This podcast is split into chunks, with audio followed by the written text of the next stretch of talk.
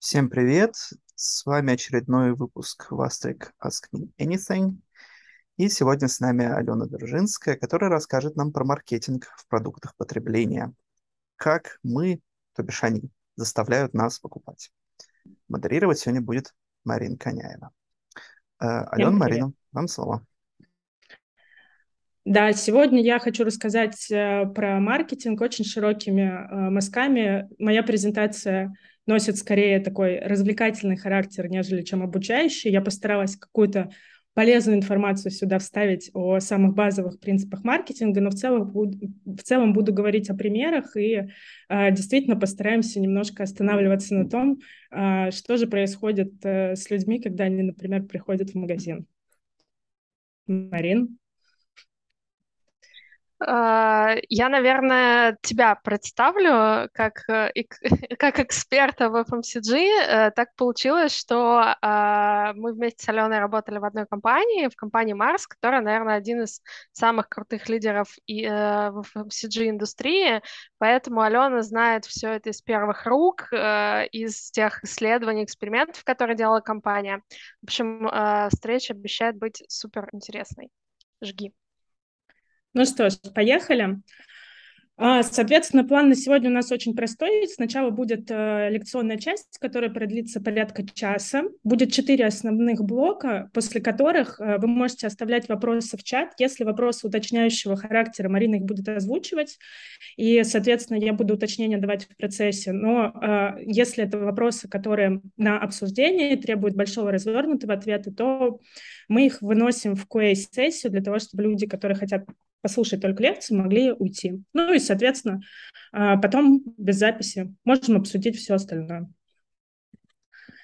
Итак, начну с того, э, что же такое маркетинг. Я э, в своей работе, у меня опыт в маркетинге, наверное, где-то больше 10 лет суммарно, столкнулась с тем, что люди, которые далеки от этой истории, думают, что маркетологи — это люди из э, фильма «99 франков», которые что-то употребляют и снимают рекламу, где человек доит жирафа и, соответственно, получает скитлс, и, собственно, на этом все и заканчивается. А на самом деле маркетинг э, — это такая очень сложная, объемная история, и, по сути, появился-то он а, э, очень давно, э, до того, как появилась ТВ-реклама и вообще телевидение, а по сути а, мы можем говорить о маркетинге как о неком процессе, начиная с товарно-денежных отношений и даже с натурального обмена. То есть любая сделка, которая предполагает улучшение условий по э, сбыту вашего товара, если я хочу свою корову обменять на две овцы, а не на одну, э, уже, э, по сути, является маркетингом, когда вы начинаете свою корову каким-то образом восхвалять. И маркетологи — это люди, которые очень много анализируют, очень много э, смотрят на своих потребителей и, э, по сути, на самом деле больше занимаются всякой бумажной работой, чем э, работой э, с креативами. Более того, креативами, не, в общем-то, мы не занимаемся. Вот, поэтому э, я не знала, как построить э, лекцию таким образом, чтобы это не была реально какая-то лекция универская, и решила исходить из э, такой истории. В маркетинге есть э, правило 4P, а, которое, которое было сформулировано на самом деле в 50-х годах прошлого века, но скажу вам по секрету, в FMCG, в товарах народного потребления э, и в классическом маркетинге за эти годы каких-то колоссальных прорывов не произошло, несмотря на то, что появился digital, он до сих пор не является центральным инструментом для многих э, таких крупных э, игроков рынка. Поэтому мы сегодня с вами будем смотреть на то, что происходит э, с теми брендами, которые вы покупаете в разрезе 4P. Это продукт, цена, промо и место. Э, я буду давать небольшую такую справочку, и дальше мы будем переходить к примерам и к тому, э, как это действительно в жизни работает. После каждого блока с одной из P а, как раз Марина может зачитывать комментарии, если они появятся, чтобы я давала какие-то уточнения. Итак, мы приезжаем в продукт. Продукт — это, собственно, центральная часть нашего повествования. э, мы э, продаем все-таки что-то. И мы в первую очередь в этой презентации сегодня э, будем говорить именно о продуктах потребления, ну то есть о таких классических вещах, которые можно купить в любом магазине. И на самом деле продукт — это не только, собственно, та субстанция, которую вы приобретаете. Продукт — это и про товар, и про ассортимент, и про то, как э, этот товар упакован, во что, э, в какой формы и какого материала будет эта упаковка. Это все об этом. Соответственно, тут важно не перепутать. Э, на самом деле лексически здесь можно много дискутировать, но э, просто чтобы расставить все точки над «и» есть некая субстан- субстанция. Ну, в данном случае на примере молока. Да? Молоко — это некий товар с определенными потребительскими свойствами, например, жирностью 3,2%. Однако сам, э, сам, э, само по себе молоко э, в том, в том смысле, в котором мы его рассматриваем с точки зрения маркетинга, не является. Потому что если вы посмотрите на фотографию справа, Э, это все тоже молоко 3,2% жирности, налитое в различную тару и брендированное совершенно по-разному. Соответственно, у э, тех вещей, которые стоят справа, потребительских свойств значительно больше, чем вкус, вязкость, э, процент жирности, жирности и так далее. Это прям э, уже целая такая комплексная история. Однако, когда мы говорим про продукт, сами потребительские свойства, ну то есть тот самый вкус, та самая жирность, прозрачность, вязкость и так далее, это очень важные параметры, которые стоят во главе угла, потому что, ну, если изначально сам товар, который вы упаковываете в вашу брендовую тару, э, не очень хорош, то, наверное, все будет очень грустно. Какое-то время вы сможете продержаться, но рынок когда-то узнает, что все не так здорово. Вот. И, э, собственно, для меня, как для маркетолога, очень важно узнать, э, чего же вы думаете о том, что там внутри моей упаковки. И здесь э, есть разные методы познания, наверное, знакомые любому человеку, который не сталкивался с бренд-маркетингом, слепые тесты, и многие из вас проводили их дома наверняка на примере Pepsi и Cola, когда пытались отделить одно от другого и определить, что из этого вкуснее. Также слепые тесты, наверное, э, очень хорошо должны быть знакомы любителям вина или кофе, потому что э, ну, различные капинги и э, тестирование просьбы, попытки угадать регион в небрендированной таре — это такое очень интересное развлечение для многих. Ну а для бренд-менеджеров это возможность в отрыве, собственно, от самого бренда оценить то, как потребительские свойства оценивает наш э, непосредственный пользователь. Кажется ли ему продукт достаточно сладким, похож ли он на что-то здоровое, я не знаю, кажется ли ему продукт натуральным. Конечно, в применении моего примера про колу и пепси, про здоровье и натуральность это не очень э, уместно, но тем не менее.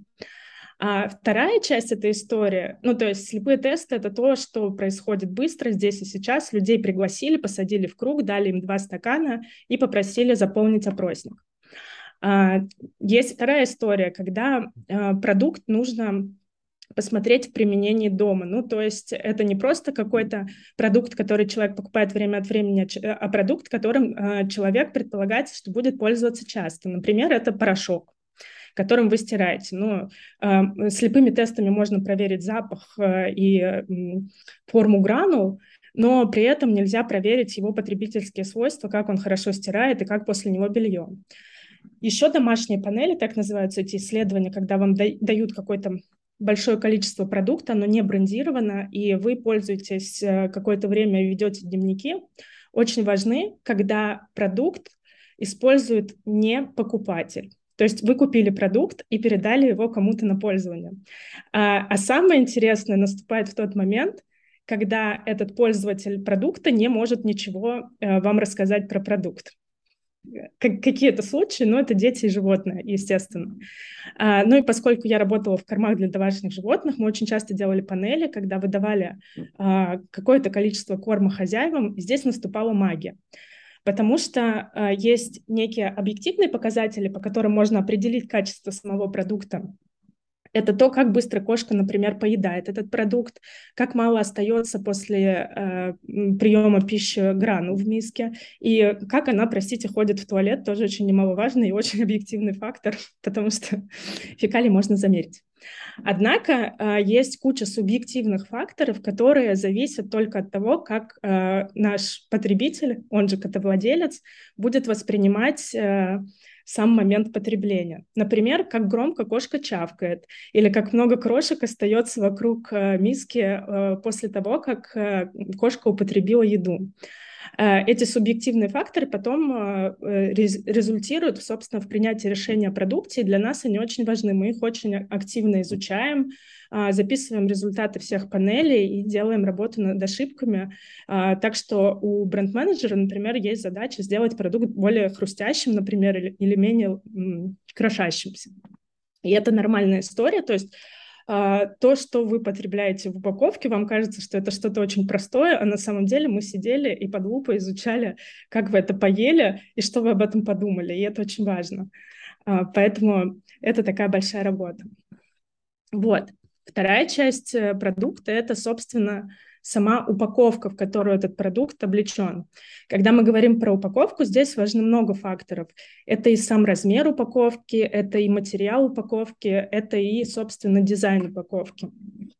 Ну и Uh, здесь я, наверное, довольно капитанские вещи скажу, но тем не менее, вот, например, на примере колы мы можем видеть, что uh, тут есть как минимум три материала и куча размеров. Соответственно, разные материалы людьми воспри воспринимаются по-разному. Ну, например, а, алюминий воспринимается как более экологичный материал, а, стекло воспринимается как более премиальный материал, пластик воспринимается как более удобный материал, который сложно испортить, можно бросить в багажник и увезти. И э, когда э, разрабатывается линейка продуктов, в частности э, дизайн упаковки, а, рассматриваются различные паттерны и условия, в которых человек будет этот продукт принимать. То есть бренд-менеджер, создавая маленькую упаковку колы, знает, что э, хочет продавать ее в парке для того, чтобы человек, который хочет пить, прибежал, схватил упаковку, выпил ее быстренько, выбросил и убежал. А, но при этом создает двухлитровую бутылку для того, чтобы человек осмысленно пришел в магазин, купил ее и разделил со всей семьей при просмотре фильма с чипсиками. И, а, соответственно, здесь есть а, очень много разных правил, и в зависимости от категории все это тоже исследуется, потому что в разных категориях могут быть совершенно разные паттерны поведения. Где-то алюминий будет считаться экологичным, а в другой категории, наоборот, э, не экологичным, плохо перерабатываемым материалом. Ну и э, э, начинаем то, ради чего мы здесь собрались. Как же нас, в конце концов, заставляют покупать больше? А, вот вам классический пример. А, сникерс, ну или вообще любые шоколадные батончики. В какой-то момент потребление сникерса достигло максимума. То есть те люди, которые, в принципе, готовы покупать шоколадные батончики, время от времени покупали сникерс.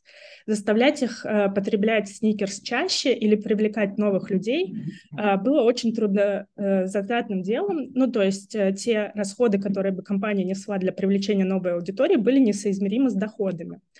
А, и это результировало в вот такую форматную стратегию. Ну, здесь на самом деле не такие, не самые объективные форматы, но появился тот самый Snickers Duo, ну или двойной формат, а, который а, работает следующим образом. Вы голодны и решили купить сникерс, чтобы перекусить по пути на работу.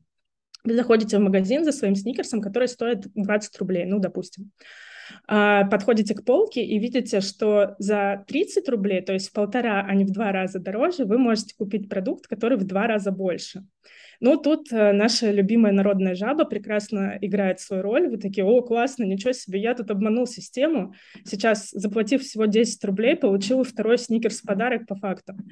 А, но по факту система немножко нагнула вас, потому что а, вам-то нужен был маленький сникерс. Таким образом, такие форматы помогли а, компании растить объемы потребления а, шоколада с минимальными вложениями в эту историю, потому что сделать новый формат гораздо легче, чем привлекать новую аудиторию, которая не готова по каким-то причинам потреблять сникерс. Или вот прям совсем крутой кейс. Это когда у вас нет на рынке никакой потребности, и у ваших пользователей нет никакой необходимости, а вы ее просто создаете.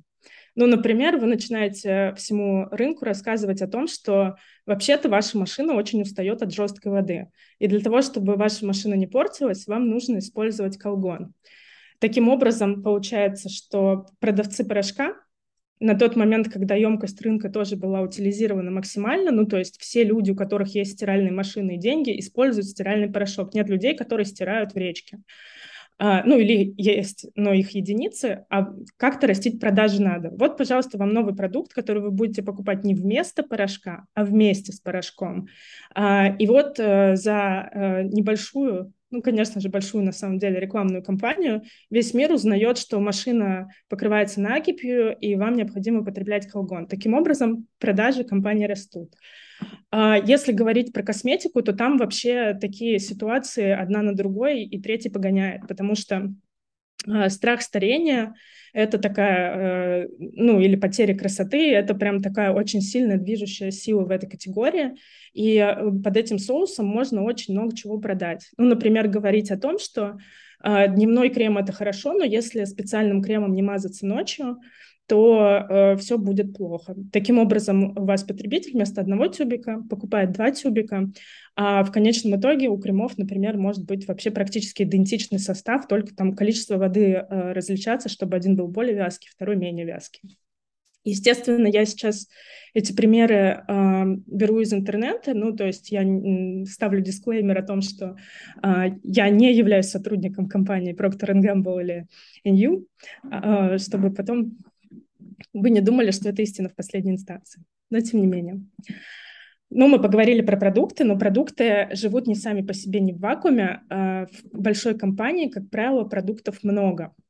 И здесь очень важно э, выстроить очень правильную иерархию для того, чтобы а, максимально охватить рынок. Таким образом появляется а, такая вот портфельная пирамида, она а, в разных компаниях все равно будет выглядеть примерно одинаково. Э, суть этой пирамиды заключается в том, что у вас э, всегда будут какие-то э, продукты, которые находятся в подвале этой пирамиды, которые будут максимально дешевые и доступны для широкого круга аудитории, которые будут покрывать самые базовые потребности, ну, там, типа пиво со вкусом пива, отлично, 6 градусов, все здорово, в стеклянной таре. А, и дальше, поднимаясь по этой пирамиде, продукт становится дороже, и у него появляется какая-то а, какое-то добавленное value, то есть те уникальные товарные свойства, которых в базовом продукте могло не быть.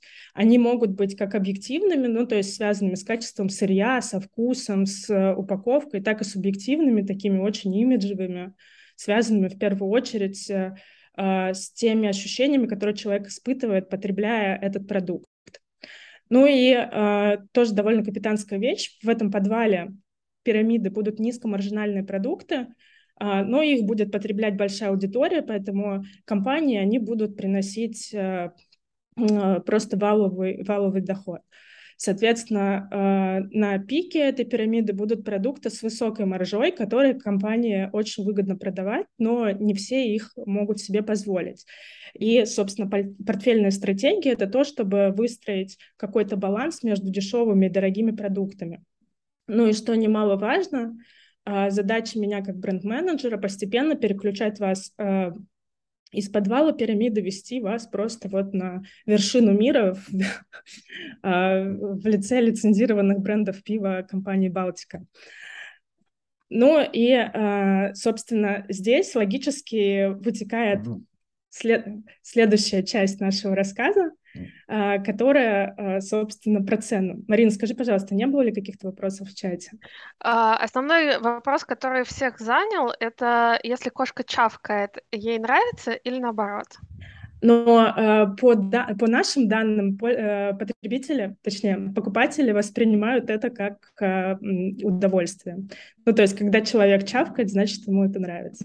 И значит, с кошкой происходит то же самое. Но, естественно, это очень субъективный показатель. Супер. Остальные вопросы больше похожи на обсуждение. Мы, может быть, к ним вернемся в конце. Сейчас поехали дальше. Супер. Хорошо. Ну и, э, собственно, раз мы уже с вами поговорили про пирамиду, э, где находятся товары разной ценовой категории, то плавно переходим с вами к цене. С ценой все очень просто и одновременно все очень сложно. А, наша задача, чтобы пользователь, э, чтобы потенциальный покупатель увидел товар, увидел его цену и просто принес свои денежки поскорее к нам.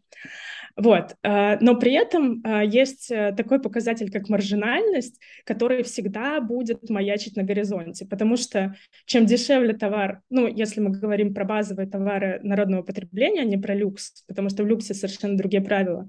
Так вот, чем дешевле товар, тем, а, естественно, больше покупательская база у этого товара.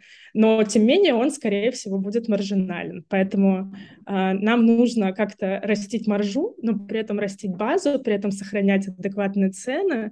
А, в общем, это очень похоже на такое жонглирование разными шариками. Вот. И э, для того, чтобы определить, за сколько же мы можем вообще продавать наш э, вот этот прекраснейший товар, мы, естественно, должны провести ряд э, различных исследований, которые помогут нам ответить на этот вопрос. А, ну, есть э, такое базовое экономическое понятие, как э, эластичность спроса. От товара к товару, от категории к категории оно меняется, и бренд-менеджер всегда понимает, какая эластичность спроса в его конкретной категории. И а, дальше мы э, углубляемся на следующий уровень познания, определяем те ценовые коридоры, которыми оперирует э, наш потребитель. Ценовые э, коридоры — это, собственно, э, значение цены от и до, в котором человеку будет комфортно совершать покупку. И здесь э, как раз э, очень круто работает вот эта история с условными дарк-паттернами, да, если можно так назвать, когда мы предлагаем купить человеку, например, что-нибудь за 99,99.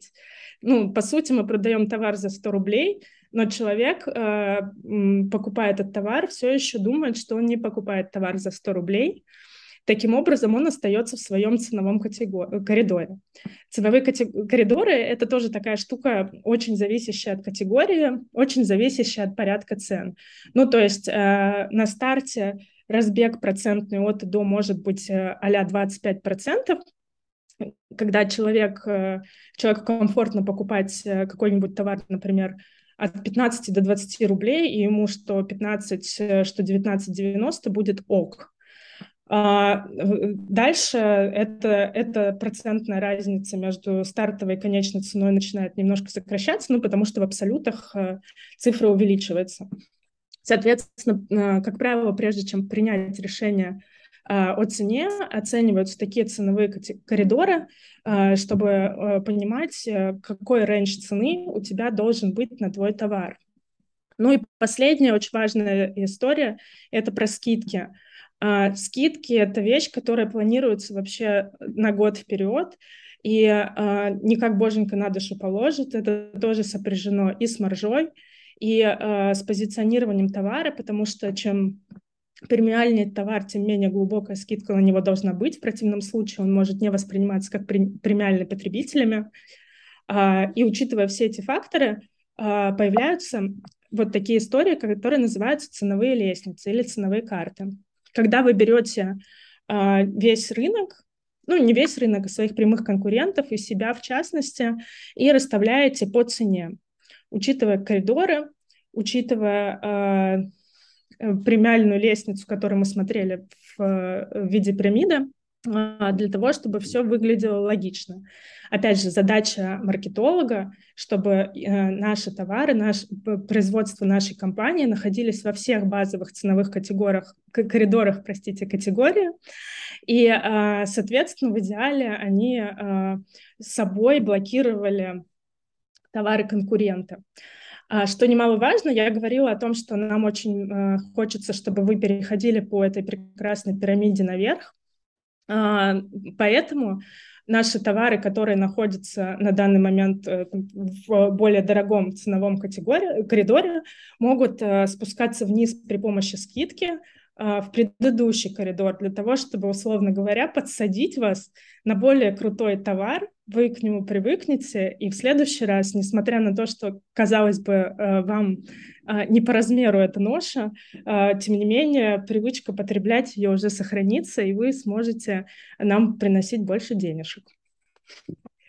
Но иногда в коридор попасть очень тяжело. И тут начинается pattern номер два.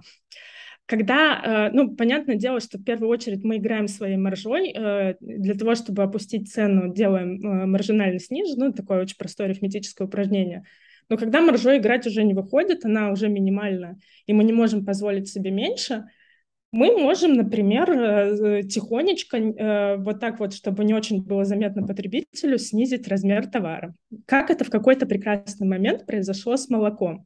Раньше молоко было литровое, Потом начались э, голодные 14 годы, когда у нас все сырье дико подорожало. На самом деле начиналось это раньше, но 14 год прям очень бустнул эту историю. И в магазинах появилось молоко, которое было 900, 900 миллилитров, 930 миллилитров, ну, кто во что гораст. В чем фишка? В том, что Потребитель э, в среднем не будет смотреть на то, сколько грамм в упаковке. Он видит свою привычную упаковку, которая э, у него есть некий субъективный расчет на то, сколько времени ему потребуется ее выпить, например, если мы говорим о молоке. Вот, типа, я пью 2 литра молока в неделю. Он берет две упаковки и то, что там не долили 70 миллилитров, э, не является критическим для него. Более того, потребители не склонны пере, э, пересчитывать что-то на граммы, когда речь идет о каких-то базовых, э, не очень дорогих продуктах. Поэтому э, такая подмена, она довольно мягко случилась. Конечно, я потом в интернете как кто-то заметил и очень долго мусолил, но в целом в магазинах она прошла довольно безболезненно. Вот. А, ну и что касается скидок, тут э, есть тоже очень прикольный момент. Э, если раньше людям можно было рассказывать о, то, что, о том, что у нас э, товар эконом-класса, он очень простой, очень доступный, и это было их мотиватором для покупки, то теперь э, все, ну не все, когда я говорю все, я имею в виду все-таки большинство людей, э, люди привыкли к тому, что премиум — Э, вот эта вот чудесная надпись, она становится новой нормой и относится уже ко всему. Премиум хлеб, премиум сосиски, премиум шоколад. А, и э, что изменилось э, в поведении людей? Люди не хотят потреблять дешевые товары, люди хотят потреблять крутые товары по низкой цене. И люди в последние годы, особенно сейчас, когда случилась трехлетняя рецессия экономики уже как минимум, а, люди стараются наполнить свою продуктовую корзину все, все теми же товарами, не эконом-класса, а того класса, к которому они привыкли, но по более выгодным ценам. То есть они ищут промо и различные акции. И тут э, случается чудесная вещь, когда, эм, э, собственно, э, вот этот вот премиум стал новой нормой, производители стали стараться свои премиальные продукты сделать более доступными на момент э, промо-акций, а, чтобы люди начинали их пробовать. Некоторые категории переиграли сами себя, и, например, категория порошков сейчас 80%, э, э, если я не ошибаюсь, категории продается только на промо. Ну, люди настолько привыкли к тому, что порошок можно купить в два раза дешевле, чем его регулярная цена, а, что готовы покупать порошок только с учетом а, очень глубокой скидки, которую воспринимают как регулярную цену на данный момент. Вот. Марина? У нас тут пара хороших вопросов. Э, как в магазине, наверное, многих раздражает, так и в чате народ зацепился за граммовки. Вопросы такие. А, как замеряется и учитывается негативный эффект от молоко стало по 900 миллилитров? А, многих это, очевидно, бесит. Ну, э, как правило, есть э, такие различные... Вообще в маркетинге, в классическом, я об этом писала в объявлении, есть э, одна очень сложная история в том, что а, человек, который приходит в физический магазин, не оставляет никакого digital следа. И нам его очень сложно, ну, то есть если пользователя какого-нибудь приложения или, там, не знаю, э, веб-сайта э, там, я не знаю, или еще какого-то магазина, мы можем исследовать э, и разобрать на атомы и молекулы, посмотреть, откуда он пришел, что он делал, чего он купил, с чем он вместе это сочетал, куда он от нас ушел то э, посетителя пятерочки на атом разобрать сложнее. Потому что, да, сейчас карты лояльности появляются, но ими пользуются далеко не все. Не все сети готовы делиться э, данными со св- своих карт лояльности, поэтому не для всех э, маркетологов эти данные доступны. И э, поэтому э, мой пламенный спич относится к тому, что э, большая часть э, того, что мы узнаем про наших пользователей, это опросы. Э, мы делаем некие количественные замеры, которые экстраполируем потом э, на э, широкую аудиторию и оперируем такими словами, как 30% мам выбирают что-то там, ну, например. Поэтому, отвечая на вопрос про громовку, а, ну, поскольку это не совсем мой опыт, и я не участвовала в таких а, историях, а, могу предположить, что репутационно делался замер, а, у людей спрашивали, вообще заметили ли они изменения громовки, и как это в дальнейшем будет влиять на их решение о покупке. Ну и плюс а, самый объективный замер, который можно сделать, это срез продаж, которые произошли за период ребрендинга. Ну, ребрендинга или изменения упаковки. Mm-hmm. Логично. Uh, еще один вопрос. Можно ли замерить, насколько существенна сама по себе надпись премиум в отрыве от дизайна? Допустим, на сосисках написано премиум, но в дизайне ничего премиального нет. Или наоборот, упаковка шоколадки выглядит премиально, а э, на ней премиум слова не написано. Как все это влияет? А, есть, э, опять же, такой же чудесный замер, который называется Brand Health Tracking, который крупные э, бренды производят э, обычно с периодичностью раз в год и меряют то, как воспринимается их бренд в целом, насколько он узнаваем и как, в частности, воспринимаются элементы дизайна и коммуникации бренда. И в этот момент, например, будучи сосисками, я бы пришла к своим пользователям, ну, бренд-менеджерам сосисок, а, я бы пришла к своим пользователям и спросила бы их о том, насколько а, ну, этот продукт является премиальным, насколько это относится ко мне, и, а, например, какие элементы упаковки человек помнит. Помнит ли он логотип, э, изображение мяса и значок премиум, и как он их проранжирует с точки зрения важности присутствия в упаковке данного конкретного товара. Потом это все обрабатывается, смотрится обязательно с конкурентами, не, не в отрыве от рынка, э, и принимается решение о том, насколько действительно это важно для потребителей. Окей. Okay. И давай еще один вопрос. В линейке продуктов, которые создает компания, есть разные сегменты. Есть ли исследование или информация, влияет ли на самом деле состав и качество продукта на разные категории? Или это все-таки в большинстве своем только бренд-менеджмент? А, это очень сильно зависит от категории и от потребителей категории, потому что у разных а, категорий а, разные драйверы. Есть категории, где состав имеет первоначально, первостепенное значение, например, это категория еды детской. А, детского питания. А, есть категории, где имидж имеет максимальное значение. Ну, например, те же условные шоколадные батончики изначально воспринимаются как что-то нездоровое. А, человек сразу идет на сделку совести в этом смысле, поэтому ему важен вкус и бренд. Окей, okay, тогда поехали дальше с вопросами в этом блоке все. Окей, okay, переходим к месту. Ну и опять немножко капитанского, капитанской информации. А, э, когда мы говорим о месте, мы говорим о тех каналах, которые используют бренд для того, чтобы продавать свой продукт, о географии распространения и, а, собственно, о расположении на полке. Ну, здесь э, все довольно просто. Тем не менее, если углубляться, то опять же, капитанская информация, что чем меньше магазин, тем меньше у него ассортимент. Очень большая новость для вас. А, но, а, наверное, важно сказать, что а, в небольших магазинах будут самые популярные товары, которые есть на рынке, потому что в небольшом магазине очень важен показатель оборачиваемости полки, то есть на то, то, как быстро товары уходят из магазина. Если у товаров малая оборачиваемость, полка неэффективная, и такие товары быстро выводятся из ассортимента. Поэтому, ну, если только это не какой-то суперспецифичный магазин у Ашота э, где-то там, который э, ассортимент выбирал с любовью для себя, и поэтому там какие-то странные продукты находятся, то, скорее всего, зайдя в маленький магазин, вы найдете вот прям самые топовые э, товары категории, всех категорий, которые там представлены.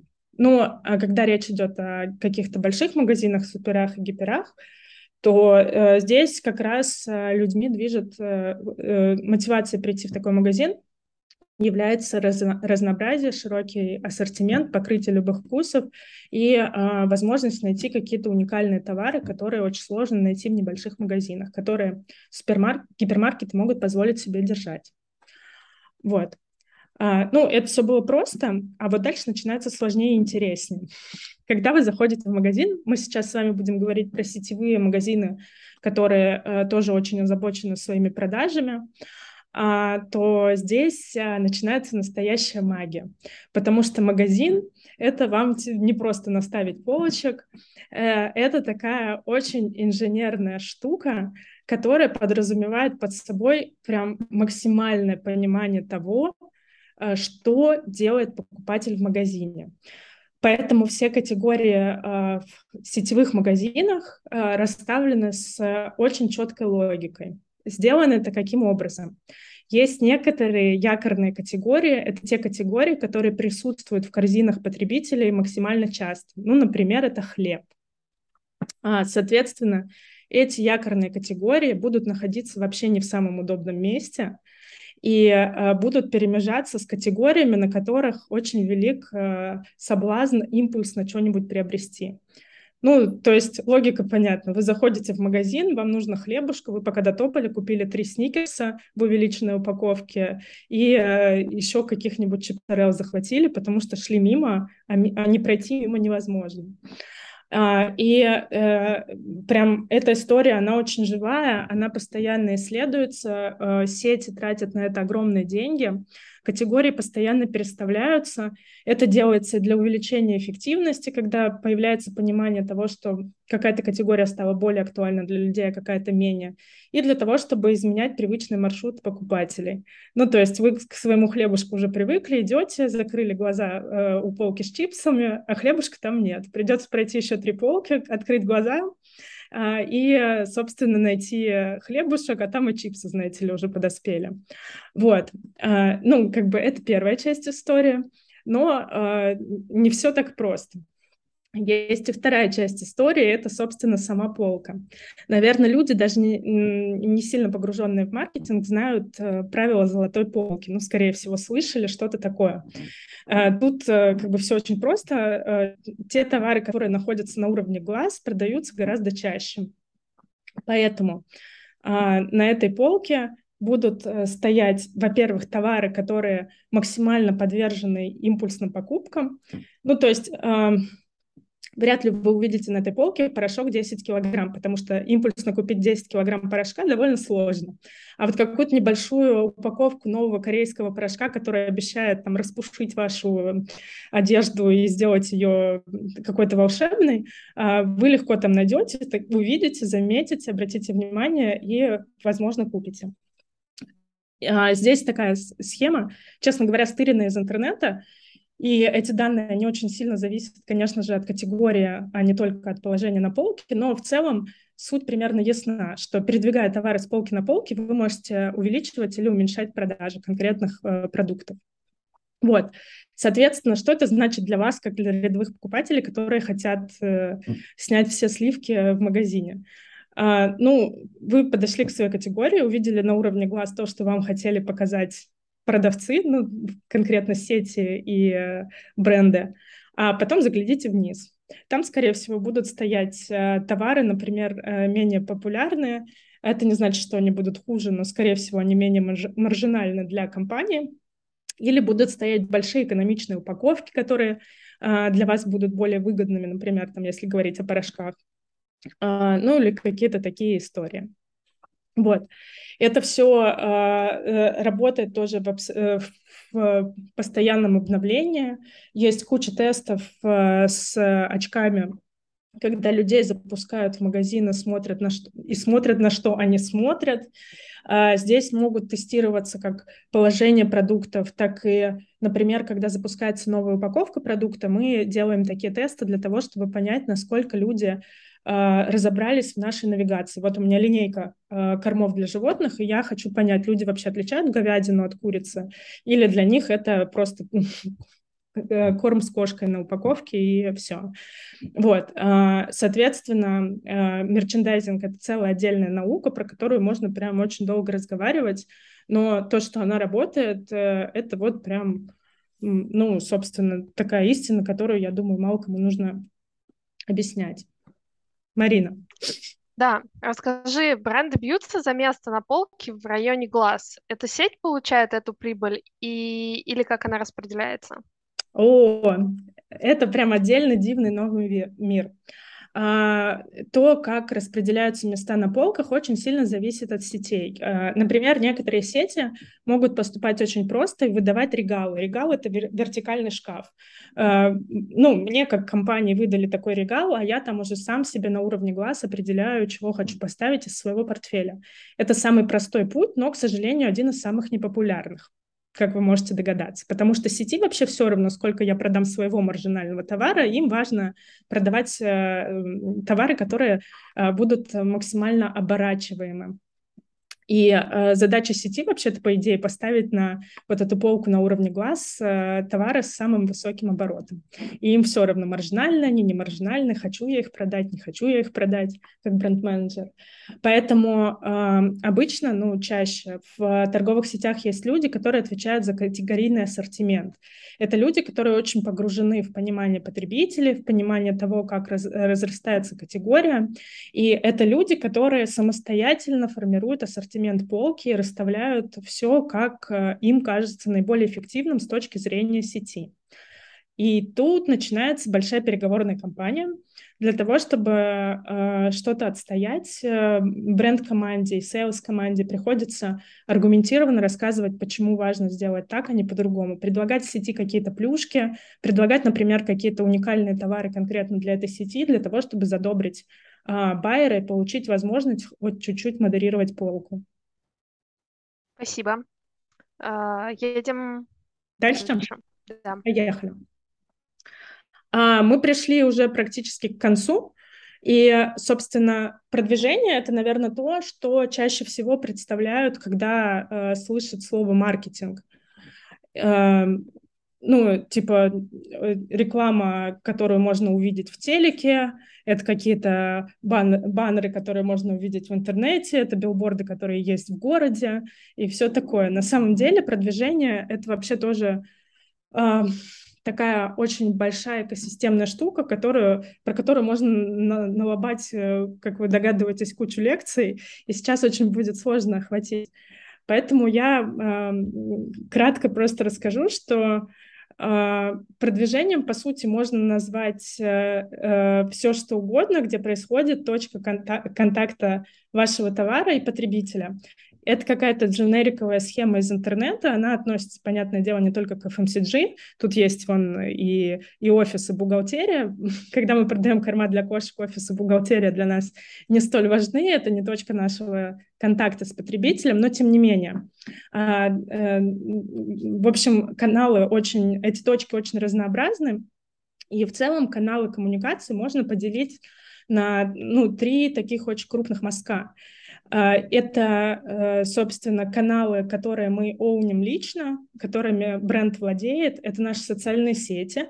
Это, например, наша упаковка, которая тоже, по сути, является каналом коммуникации. А, ну и все, что мы вот прям можем непосредственно модерировать. А, вторая часть — это каналы, которые мы, так сказать, заработали. Это э, отзывы в интернете, это мнение opinion лидеров — это какие-то репутационные штуки, за которые мы сами не платили, но каким-то образом, э, соответственно, получили широкую огласку, ну или, или не широкую, но узкую, но какую-то очень важную для нас э, в канале.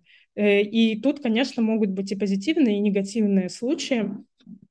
И репутация с появлением интернета стала очень важной историей, потому что ну, многие из вас наверняка, выбирая что-то новое, приходят или как, делая какой-то очень важный выбор, ну, то есть не шоколадный батончик, а вот, например, новую смесь для ребенка, uh, люди часто приходят в интернет для того, чтобы послушать мнение других людей, которые это покупали. И тут начинается целая драка, потому что а, ну, наверное, не будет для вас тайной, если я расскажу, что многие отзывы покупаются, а самое страшное, что э, отзывы на вас могут писать ваши конкуренты. И э, это, конечно, не самая приятная часть этой истории, потому что ты можешь быть очень э, законопослушным котиком и не писать липовых отзывов, но когда на тебя их начинают писать конкуренты, становится очень грустно. Ну и третья часть истории — это оплаченные каналы. Это как раз такая более классическая часть э, коммуникации, про которую все знают. Это э, телек, это реклама в диджитале, это всевозможные билборды, это какие-то промо-материалы в магазинах, которые, э, собственно, сам бренд создает, распределяет по каналам, э, придумывает сообщения специально для каналов и э, владеет всем этим процессом. Ну и, наверное, в заключение всей нашей длинной истории расскажу такую интересную штуку, как создается реклама. Э, я, естественно, не режиссер, и поэтому я не буду рассказывать э, какие-то части, мы берем камеру, приходим на площадку. Я расскажу это с точки зрения бренд-менеджера. Так вот, Uh, спойлер, реклама — это, как и все в маркетинге, на самом деле не такой творческий процесс, как может показаться с первого раза. Это очень долгая, нудная история. А, снять рекламу — это очень дорого. Эфирить рекламу еще дороже. Поэтому здесь цена ошибки э, это многие-многие миллионы рублей, а иногда и долларов. А, поэтому у бренда есть какая-то стратегия, которой бренд придерживается, и э, бренд приходит в агентство и просит э, разработать идею рекламной кампании, и в частности ТВ-рекламы, для того, чтобы эту стратегию продолжать поддерживать.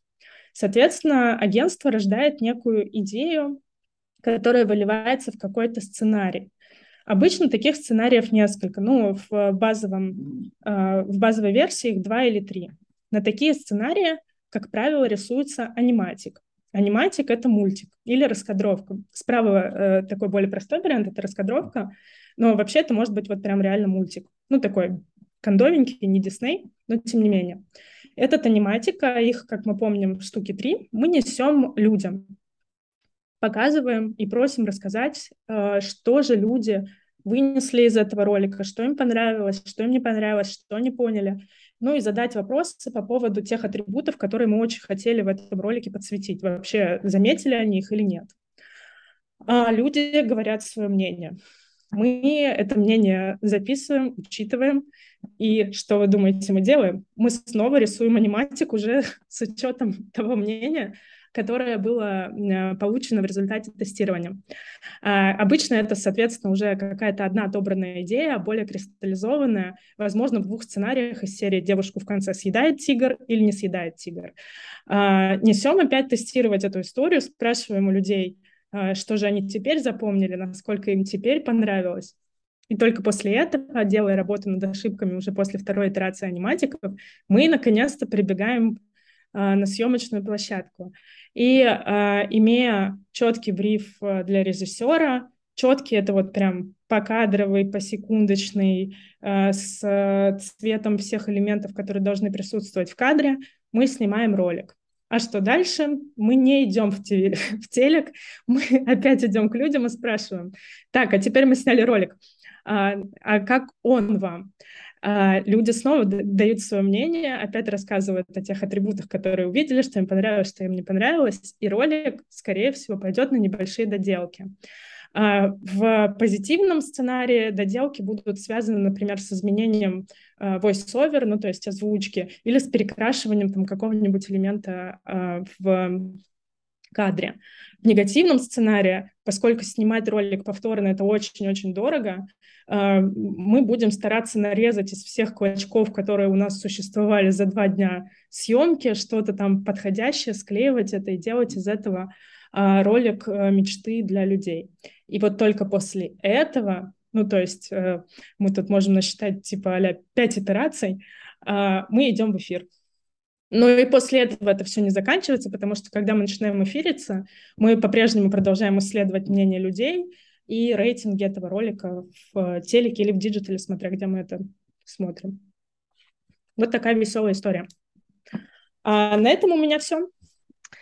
А, про ролик расскажи, почему, если компании делают столько последовательных итераций, показывают все людям, почему э, время от времени в финал проходят ролики, которые не нравятся или делают хуже для, для бренда? а, потому что вы никогда не знаете конечную цель э, того, что преследовала компания. А, если вам кажется, что это хуже, во-первых, это может быть ваша субъективная оценка, и вы не являетесь целевой аудиторией. Во-вторых, э, поднятие э, база и большого обсуждения где-то может тоже являться целью ролика. Такое тоже может быть. Ну и плюс мы говорим сейчас с вами про идеалистичную картину мира — и про гигантов, у которых есть деньги на исследование, потому что не только снять ролик очень дорого, но и э, каждая итерация тестирования и э, отрисовки аниматиков — это дорогая история. Какие-то компании попроще могут э, делать это проще, относиться к этому легче, меньше тестировать. Окей. Okay.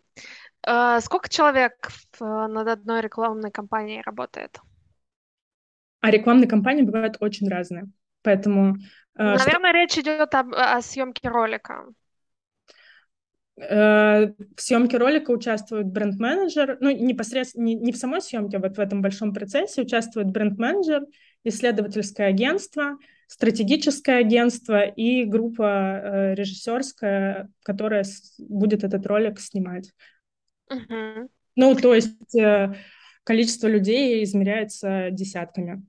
Uh-huh. Человек 20 точно может работать, не включая какой-то персонал э, на площадке, актеров, ну, каких-то людей, которые такие более утилитарные функции выполняют. Uh-huh. А о каких примерно цифрах идет речь, когда ты говоришь очень дорого? Сколько стоит э, запустить, например, рекламу батончика на телевизоре? Э, речь идет о десятках миллионов. Рублей? Ну да, я, я исчисляю все рублями. Угу. Окей. Где почитать, узнать про то, как вы изучаете, описываете свою целевую аудиторию, потенциальную или текущую?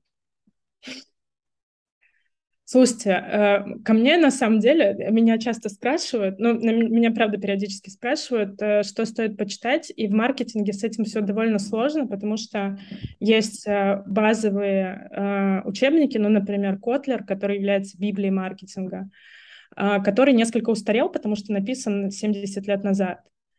И есть очень много каких-то разрозненных э, учебников, которые, например, не являются экспертными в широком смысле, но могут быть полезными кусками. Поэтому я, честно говоря, затрудняюсь ответить на этот вопрос. Э, из современных авторов лично мне очень нравится Байрон Шарп. Uh, у него есть потрясная книжка «Как бренды растут». Там uh, как раз рассказывается и про целевые аудитории, и про то, на какие метрики стоит uh, бренду полагаться, на какие не стоит. Угу.